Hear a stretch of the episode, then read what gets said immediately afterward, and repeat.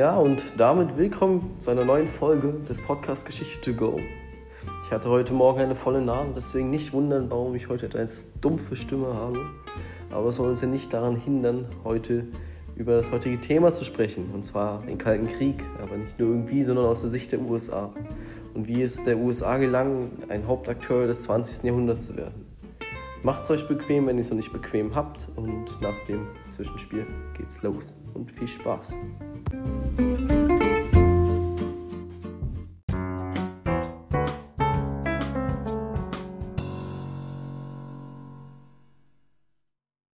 Um aber erstmal zu verstehen, wie Amerika zur heutigen Zeit ein so großer Weltakteur werden konnte, müssen wir etwas mehr oder etwas weiter in die Zeit zurückgehen, und zwar ins Jahr 1823 wo die Monroe-Doktrin verabschiedet wurde. Und äh, keine Sorge, es hat nichts mit der entzückenden Schauspielermann Monroe zu tun, sondern eher mit dem fünften Präsidenten James Monroe, der zur Rede zur Lage der Nation einfach runtergebrochen sich ähm, ja, Amerika unter den Nagel gerissen hat, da ähm, er keine Rekolonisierung in Amerika erlaubte, sonst ähm, sozusagen Amerika interveniert und sich damit äh, aber auch nicht in Europa einmischt.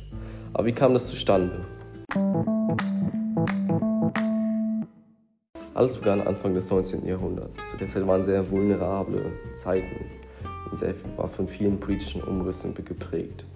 Die USA, Spanien und Großbritannien ähm, besaßen Kolonien in Amerika und die USA erlebte einen sehr großen wirtschaftlichen Aufschwung durch immense territoriale Erweiterung.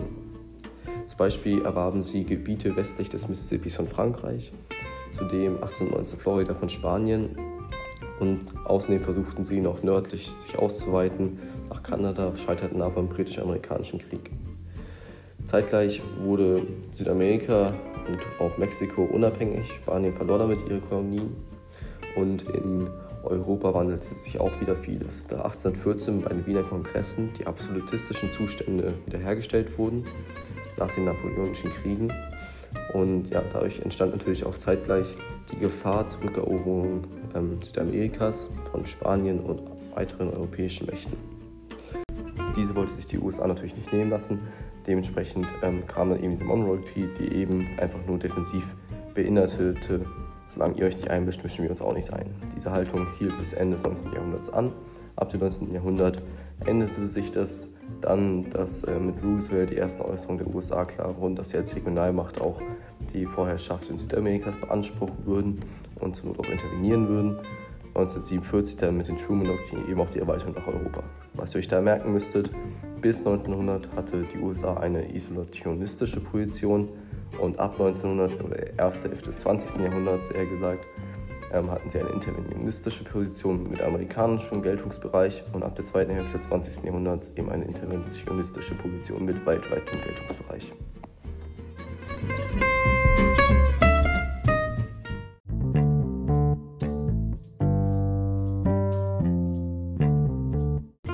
Trotz ihrer Isolationspolitik wuchs die USA zu einer der bedeutendsten wirtschaftlichen Handelsmächte heran.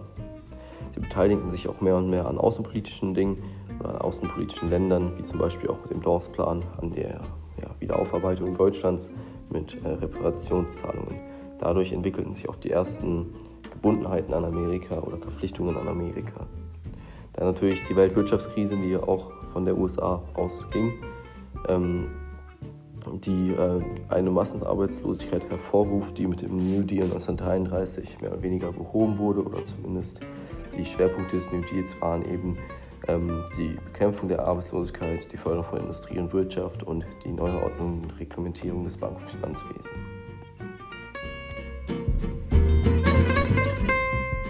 Nach Mitte des 20. Jahrhunderts änderte sich dann vieles oder es gab einen Wandel der außenpolitischen Einstellung.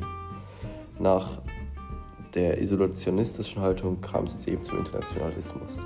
Das heißt, die USA mit vielen guten Handelsbeziehungen zu anderen Weltstaaten, zudem mit der NATO und der UNO, vermittelten mehr und mehr ihre eigenen Werte und Vorstellungen. Und eben förderten die Bekämpfung gegen den Kommunismus in den östlichen Staaten, unter anderem durch die Containment-Politik, die eben besagt, dass die sowjetische Macht oder die sowjetische Weltanschauung eingedämmt werden muss.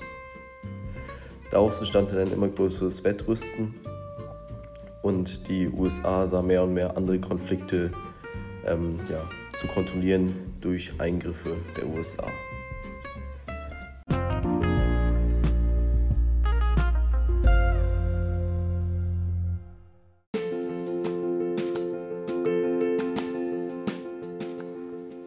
Ja, durch die große wirtschaftliche Macht, Propaganda und Drohungen wurde dann eben die USA zum Haupt in Anführungsstrichen Gegner der UdSSR und so entstand eben der Ost-West-Konflikt oder halt auch der Kalte Krieg, der durch Stellvertreterkriege und Wettrüsten ausgetragen wurde, da es zu der Zeit keine größeren Weltmächte gab.